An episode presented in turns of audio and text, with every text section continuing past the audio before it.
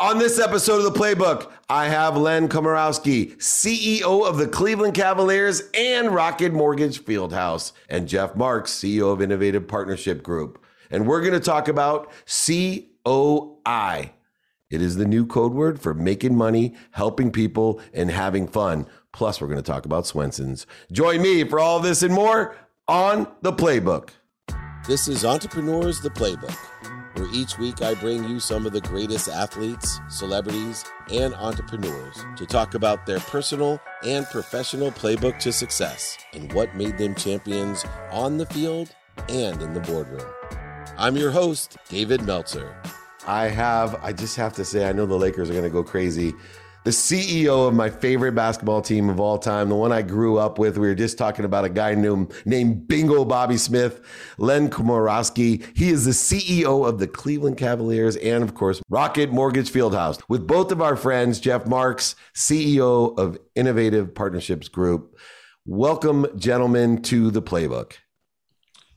Hey, David, great to be here. Thanks for having us. And uh, we'll be breaking out the Swensons here soon, soon for you. So here we go. oh, my gosh. I love you both. That'd be phenomenal. Well, you know, I was telling you earlier that I was so excited to have you on uh, because a lot of times I'm talking out of my ass, excuse my language, with people that know a lot about crypto or wine or, you know, something that I'm really not an expert in. So I know the right questions to ask because I'm curious and I love to learn.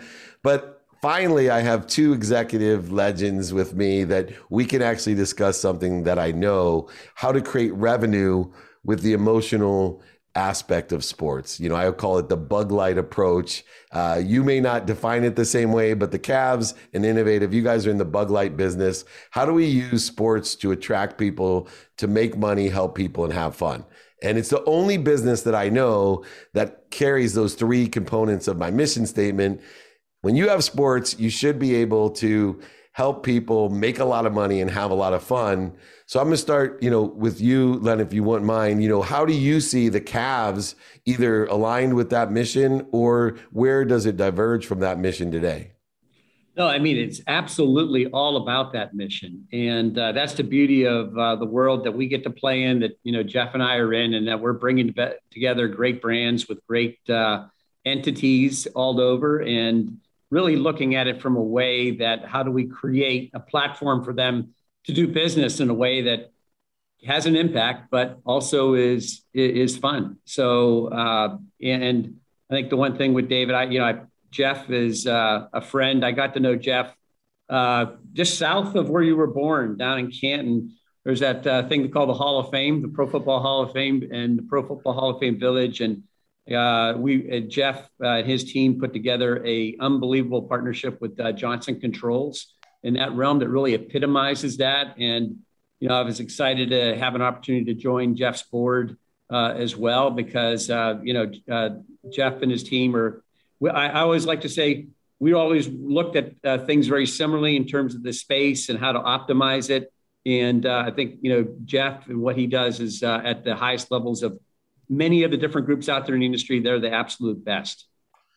And now I know why, Jeff, you get all my emails is, you know, as Warren Moon, my business partner, took over from Merlin Olsen uh, back when Steve Perry, before, you know, Wreck It Ralph himself, or should I call him Rocket Ralph for you guys, uh, took over David Baker. Um, you know, working with the Hall of Fame for years, coming from Akron, marketing with uh, David and, of course, George Veras. Uh, there's nothing more dear to my heart than the growth and acceleration, especially with the Johnson Control deal that you've been able to do. It's going to transform all of Canton, let alone it probably drip over into Akron as well. Um, for you, uh, Jeff, when you met Len, you know, and with what you're doing even beyond the Hall of Fame, how did you see that relationship evolving? Because I think a lot of people, when they start getting involved with the, you know, one of the top 32 teams, they start sitting uh, and looking at things a little bit differently. Did you take a business and marketing aspect, or was it personal? How did this relationship, you know, what stimulated you to develop a relationship with Len? Uh, it's a great question. Actually, Len, I don't even know if you and I have ever even talked about this, so this will be fun uh, to uh, share. Well, you know, Len's a legend in in the sports business industry you look across what he's done in NBA, we did NFL at the Eagles, and then you know one of the longest standing executive roles with a franchise that's won in not a major market. So, you know, uh, what what he's done uh, outshines everyone. But I'll tell you, the common theme and thread was a three uh, word statement: COI, contractually obligated income. And there's very few in our industry that know COI, that know how to generate COI. But David, COI, contractually obligated income, is the holy grail of our industry. Everyone else sells sponsorships and short term deals. But when you do a long term deal, a naming rights, a big founding partner, a B2B partnership, what you're able to do with COI then is take that income stream and monetize it. You can finance it, you can factor it, you can go to across the street to Goldman Sachs and say, Hey, Goldman Sachs, can you give me the net present value of this deal?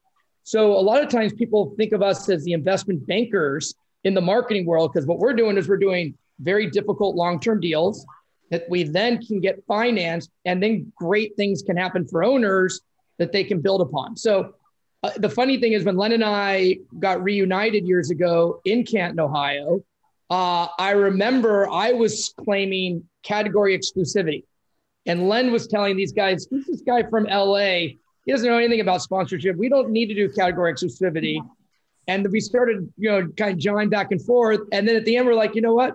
We actually agree exactly on how it should be. So I don't know, Len, if you remember that or not. No, no, I abs- absolutely. we were, in fact, we were sitting there with uh, David Baker in that, uh, you know, around that football table, whatever that was, uh, co- football coffee table. So that was, uh, that was fun. But, but, you know, I, I, you know, spot on uh, David. So what, what Jeff is saying about COI, it is remarkable in our industry how few really grasp that concept. But you think about a you think about a business, right? If you're in a if you're in a business and you are totally regenerating your revenue year over year, the amount of work just to renew that goes into that, it, it really doesn't create a sustainable platform. But with COI, and I'll admit, so when I was with the Eagles, so we we were building uh, Lincoln Financial Field, and uh, we uh, uh we were we were the first team to do a, a, billion in COI back when a billion was a big number. so, but the uh, in pro sports, but with that, we had a consortium of banks, and so I would get pulled into these meetings, and that's all they wanted to know about is how we were performing on on the COI because of the you know the the private investment that Jeffrey Lurie had on the team, you know, with that. And as Jeff said, it's really it's financeable, but and and able to be monetized. But the other huge thing about it from a, a, a franchise perspective or a venue or entity perspective is it creates a platform for you to build your business because you have that COI, you know, locked up and now you have a baseline to keep building on incrementally year over year. And it also gives you a purview to be able to renew that so you, you can do it in a position of strength. So figure a team's going for a championship run, or there's something of that nature where it creates a, a favorable environment to keep extending that out. Uh, it's it's really uh, really very powerful. And the one uh, note I'll just make that really epitomizes this, I, I can't tell you how many times we've seen over and over again in our industry where you'll have a team, they'll launch a brand new arena, stadium, ballpark, whatever it is, venue, you name it. And they, they don't have that strategy. What ends up happening, there's usually a catalyst event associated with opening or reopening or a major renovation of a venue, right? In terms of the excitement around that. And if they don't effectively monetize that from a COI end, you'll see their revenue start to regress back to the, the mean of where it was previously. So they've lost a lot of the benefit of the major investment they've made in the first place. But uh, it, it is really a point of differentiation. Uh, that's where, you know, Jeff, in addition to being a great guy and family man and everything else, uh, but, you know, he was someone who just, I know you talked about wine, you know, the topics on wine. So having a, you know, it'd be great to have a cap, just be able to have a Cabernet with Jeff and talk about COI we could probably go on for a few hours. I, I know we will because we do. yeah, and I think the other aspect is I've learned about it uh, out here on the West Coast is the tax uh, benefits as well, as far as asset based lending and tax free uh, income that can actually be derived from having an asset with COI and the strategy and the tax benefits that can also, you know, hugely, especially in California and New York, uh, create substantial leverage uh, when you're trying to expand, grow, or go for a playoff run. And you know, you can see the Dodgers uh, utilizing every aspect to steal Scherzer from my Padres and end up in the playoffs. Hopefully, they'll lose though. But I, I digress. Um, in well, by the way, it's interesting you said that though, David, because COI actually came out of you know when all these new naming rights and new projects were happening 20 years ago. There's a lot of public financing. And then what ended up happening, starting in in your state, California, and then moving in other words, is public financing dried up. But that but owners still needed new venues and new sports districts. So that's kind of another area where we came in and said we filled that gap. So now you've got debt, you have equity, and you have innovative partnerships group doing COI, and it helps you on your capital stack. Yeah, and you know, I was reading about the partnership intelligence system as well, trying to gather information and have it where I could somehow articulate uh, to others. So I was wondering if you could explain the partnership intelligence system as well, and why it's the new buzz that I keep reading about. Yeah, sure. Want me to take it, Len, and you can. I'll let you. Yeah. First of all, we'll get you the, the, the cool explainer video. The new one's coming out next week. So uh, I'm good with video. That's perfect. It was, it was pretty good. We, we've we've used the the existing one for about three years now. We figured it was time to update it. So what we ended up doing when we started Innovative Partnerships Group uh, a little less than five years ago was that we noticed that that in the marketplace you had a lot of other mediums that you could measure. You can measure TV, you can measure radio, you can measure digital, you can measure social, you can measure print, you can measure out of home. But when it came to sponsorships, there was still that gut feel like, God, I think it works, or my CEO might like the team. Um, I know that I'm getting business, but the, no, there was no tool out there that could really measure it. And it was because the world was looking at sponsorship like every other medium TV, radio, digital, social, at home, print, and sponsorship.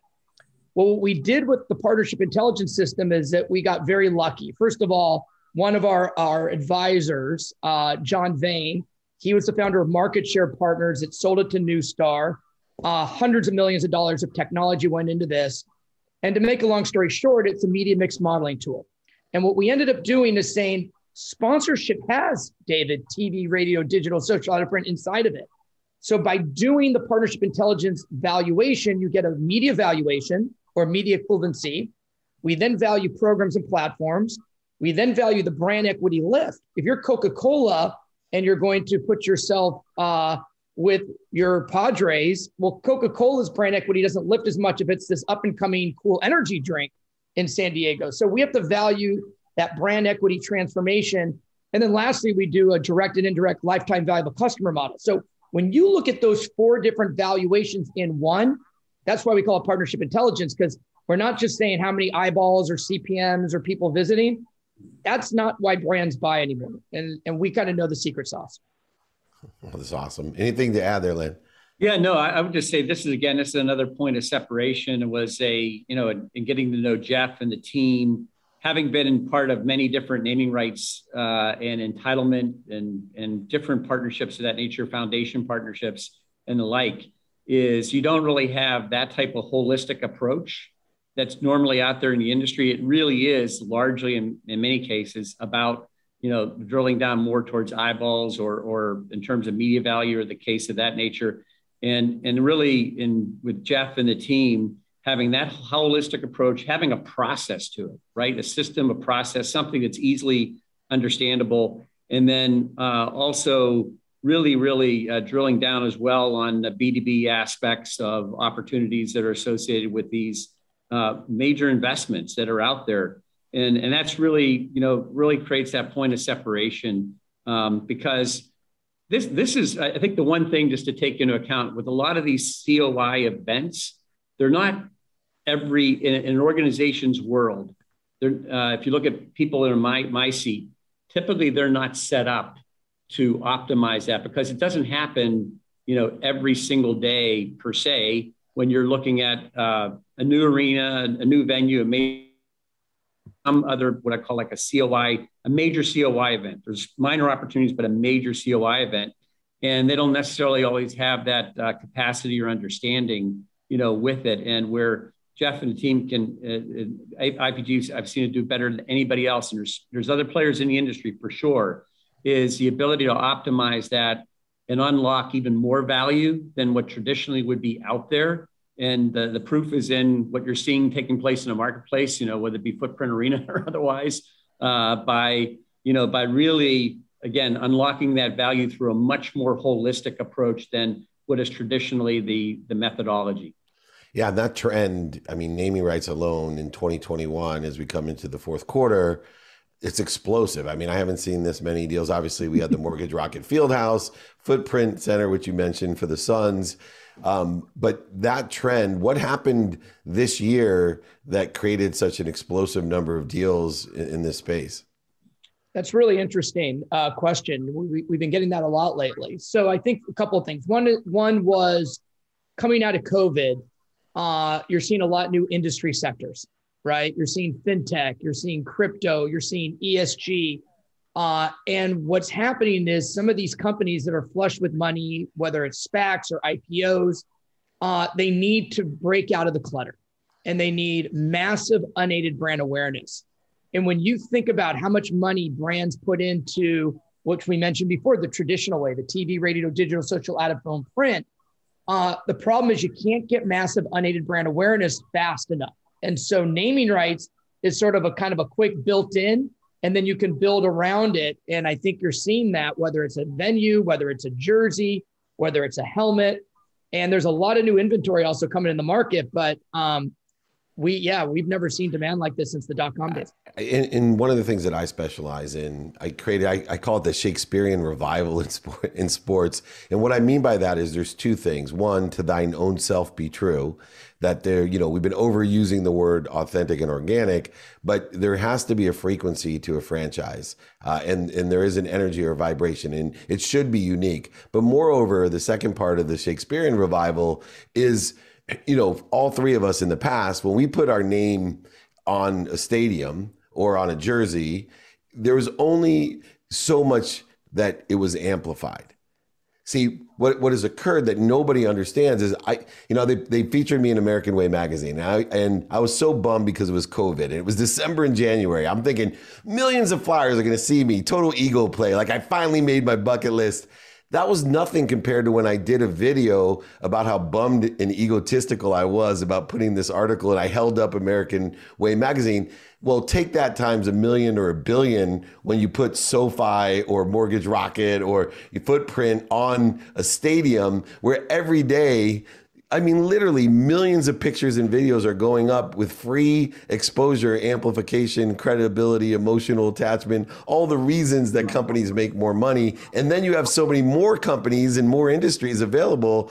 I can't see any reason. Do you think that the market understands this stage theory that that you know I define as capture what's already done modify it in a million different ways, amplify it, and it's also perpetual because everyone's Facebook now goes back to that sign up there because it was their favorite moment with their 11 year old, and it's 10 years later because he's graduating college. You're Like, remember when we went to the playoff game? But guess what's behind me with my 4 million followers, right? The, the sign that somebody else paid for. That's right. I mean, David, that's a great, great, uh, great call out to all of that. So with Rocket Mortgage as an example, they're they advertise everywhere, right? They're ubiquitous with what they do. But with Rocket Mortgage Fieldhouse, so as an example here, we have coming up here very shortly the uh, Rock and Roll Hall of Fame induction ceremony, and uh, you know, Foo Fighters are going to be introduced by Paul McCartney, and you have you know all on and on and on. You know, Tina Turner, Carole. It's just a uh, Jay Z, you name it, on that whole front. So that event, and then even in February we have the 75th anniversary of the NBA this year, the All Star Game is going to be here in Cleveland, uh, just up the road from Akron. And uh, as far as that goes, but again, that that plays out to a billion people worldwide, and all those opportunities and the prospect of having the top 75 players represented here in Cleveland, Ohio, of NBA history and what that represents. So, it, absolutely, it does uh, it does really build off of what you just uh, what stated. No, I, I want to add one other thing too with what Jeff had uh, said, you know, said really well about uh, with the interest in naming rights and and within our industry in general. But we have also just seen, an, uh, which is really bodes well for the future, that that what we lost with COVID has really uh, has accentuated what we missed. And what I mean by that is the experiential aspect of our and social aspect of our world. And what we're seeing is an explosion of not only event activity, we're going to have a record number of concerts here this year, including Harry Styles right now tonight. But the uh, but on, on top of that, um, you're just seeing uh, we're seeing higher drop counts in terms of people coming. We're seeing records in per capita in terms of food beverage people want to get out, they want to engage, they want to be part of experience, uh, shared experiences, and that bodes well. And then I'll add another element here, which really has been one of the last elements that have had had not been, uh, if you want to say, it fully evolved, but is really happening rapidly around our country is sports betting. And sports betting before was relegated to you know certain markets. Now you have uh, 26 states who have passed sports betting uh, many others are in process, like we are in Ohio, which we hope to have done here even in the next month. But what that does is create a level of engagement, of fan engagement that is incredible. So you even take, because now I have an, uh, a level of engagement uh, from the full spectrum of, uh, of fan base out there. And, it, and it's been shown time and time again how that increases, increases my avidity, my connection, to these teams, to these venues, to everything else of that nature. And, um, and so we're seeing that industry grow rapidly. But a great byproduct of that is the level of engagement now with sports that, you know, previously we hadn't even seen at these type of levels. So that's just going to, again, provide even yet another conduit of a platform for opportunity as it pertains to these naming rights, entitlements, other opportunities, and, and other B2B partner, founding partners and B2B partnerships.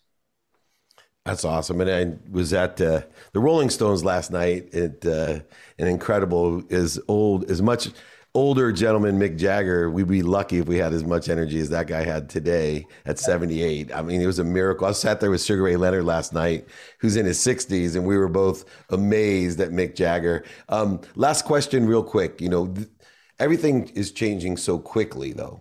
And obviously, people would blame the pandemic, but you and I both know with gambling, technology, esports, all the different digital formats and protections and licenses, NIL, the list goes on and on and on. I can't even look to three. People ask me, you know, what do we see for the future? I'm, I'm going to ask you uh, in a better time frame than most people probably.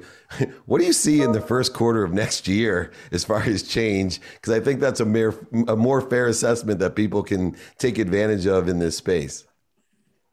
Yeah, um, it's a great question, and I and you're right. I mean, who would have thought the crystal ball in 21 did what it did, right? Who would have even guessed that?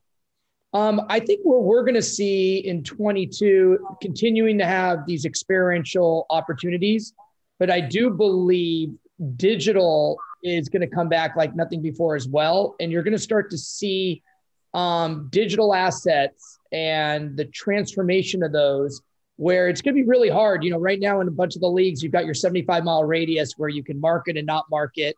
And you're seeing other sports around the world and other leagues that don't have that.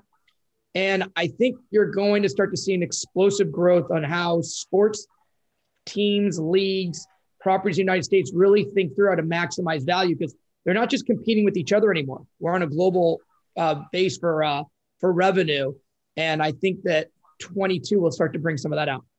Beautiful. Len? Yeah, if I can uh, add to that, I think, uh, again, great question. Uh, I think what you're going to really start to see happening, and we're already, you're already hearing a lot about it, is about how uh, direct to consumer actually becomes even more ubiquitous uh, as a, a, form of connectivity. And, you know, you're seeing platforms that have been launched, you know, ESPN Plus, others that have happened, and it's been remarkable the overall transformation uh, you know, that's something that the leagues and teams are really delving into in a much more significant fashion. Uh, the great part about that as well is it goes back to you know, providing content on people's own terms and what they want to see, when they, want to see, where they want to see it, and what device, whatever the case may be. Where you know traditionally it's been a, a more of a relegated model. So uh, I think that has again incredibly positive benefits uh, for our industry as a whole because our ability to connect with audiences in a, in a way where previously they've been frustrated because they couldn't get access to the product. Uh, but then, to your point, David, that'll allow me to, if I'm on a business trip to India, whatever, I'll be able to have that full realm of connection to all my teams and my uh, entities that I follow. So uh, that is that is evolving here quickly, but it's it's moving very very fast. And I will say, as we finish up, one of the things that we didn't get to discuss with uh, both the Cavaliers, Morgan Rotzi Fieldhouse, of course, innovative partnerships, and I know both of your histories, is I see a very quick uh, healing with inclusion and equity. I, I feel as if all of this digital content, the way that it's worldwide, connecting us through all the different sports, even micro sports. You know, there, there's so many. Cornhole has its own TV deal. You know, all it's doing is bringing us, as sports has always done in entertainment. I saw it last night at the Rolling Stones concert. You know, it's bringing us all together. And you two, you know, as much as we like to make money, help people, and have fun, that equity and inclusion, I know, has been a really important part of all the business that you've done to bring communities together, uh, which before were local to a stadium or arena, but as you just eloquently stated, it's going to be worldwide. So I want to tell you thank you, obviously, on my mission uh, working with the Clementes and Warren Moon and Jackie Robinson, uh, that, you know, here we are, three middle aged white men, but we are working towards inclusion and equity through content that brings us all together. Len, Jeff, it's been an honor and a privilege. I cannot wait to see you guys in person and uh, share a nice uh, hamburger from Swenson's. We appreciate everything you're doing. Uh, come back anytime and share your playbooks to success. Well, I hope you enjoyed this week's episode of the Playbook as much as me. On a personal note, I just wanted to thank everyone for making the Playbook such a success. Don't forget to continue it by sharing, subscribing, and listening to your favorite episodes. This is Dave Meltzer with the Playbook.